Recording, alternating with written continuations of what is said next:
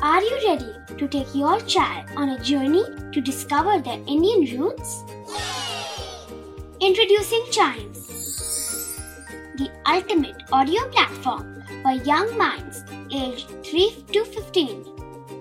At Chimes, we believe in the power of storytelling to connect children to their cultural heritage. From captivating folk tales to colorful festivals to mesmerizing history, Chimes brings the rich stories of Indian traditions to life. So connect your child to their Indian roots with us. Download the app today and start the journey. Search Chimes Kids Audio Stories and Podcasts app on Apple or Google Play Store. Chimes, audio that inspires.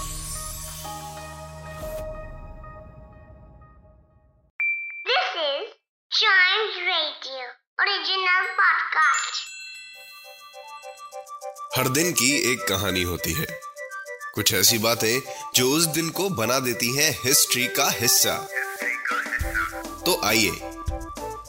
सुनते हैं कुछ बातें जो हुई थी in this day's history!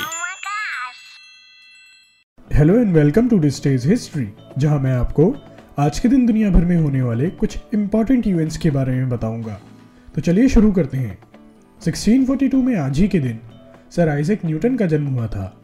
Isaac Newton एक English mathematician physicist astronomer theologian और author थे।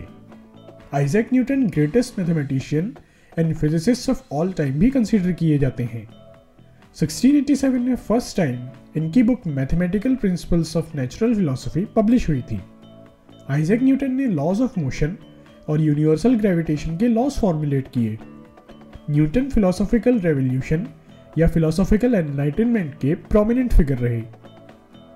इसके अलावा 1861 में आज ही के दिन मदन मोहन मालवीय जी का जन्म हुआ था। मदन मोहन मालवीय एक इंडियन स्कॉलर एजुकेशनल रिफॉर्मर और पॉलिटिशियन थे। Malaviya ji Indian independence movement में नोटेबल रोल प्ले करने के लिए जाने जाते हैं। लोग इन्हें प्यार से महामना कहकर बुलाते थे। मालवीय जी तीन बार इंडियन नेशनल कांग्रेस के प्रेसिडेंट भी बने। यह बनारस हिंदू यूनिवर्सिटी के को फाउंडर थे। बनारस हिंदू यूनिवर्सिटी एक रेप्यूटेड एजुकेशनल इंस्टीट्यूट है। इन्होंने इंग्लिश न्यूज़पेपर द लीडर भी पब्लिश किया। 2014 में इन्हें भारत रत्न अवार्ड से सम्मानित किया गया, जिसे इंडिया में हाईएस्ट सिविलियन अवार्ड कंसीडर किया जाता है। इसके अलावा आज ही के दिन 1880 में मुख्तार अहमद अंसारी का भी जन्म हुआ था। मुख्तार अहमद अंसारी एक इंडियन नेशनलिस्ट और पॉलिटिकल लीडर थे। यह इंडियन इंडिपेंडेंस मूवमेंट के दौरान इंडियन नेशनल कांग्रेस के प्रेसिडेंट भी बने। मुख्तार अहमद अंसारी जामिया मिलिया इस्लामिया यूनिवर्सिटी के को फाउंडर थे। इसके अलावा ये ऑल इंडिया मुस्लिम लीग के भी प्रेसिडेंट रहे। 1968 में आज ही के दिन अपोलो 8 ने first successful trans earth injection perform किया था। अपोलो 8 लो अर्थ ऑर्बिट छोड़ने वाला फ़र्स्ट क्रूड स्पेसक्राफ्ट था। इसके अलावा ये किसी और एस्ट्रोनॉमिकल ऑब्जेक्ट तक पहुँचने वाला पहला ह्यूमन स्पेसक्राफ्ट भी था। इस स्पेसक्राफ्ट के क्रू मेंबर्स दुनिया के पहले वह लोग थे जिन्होंने अर्थराइज फिनोमिना को देखा और कैप्चर किया। अर्थराइज मून के सरफेस से अर्थ के दिखने को बोला जाता है।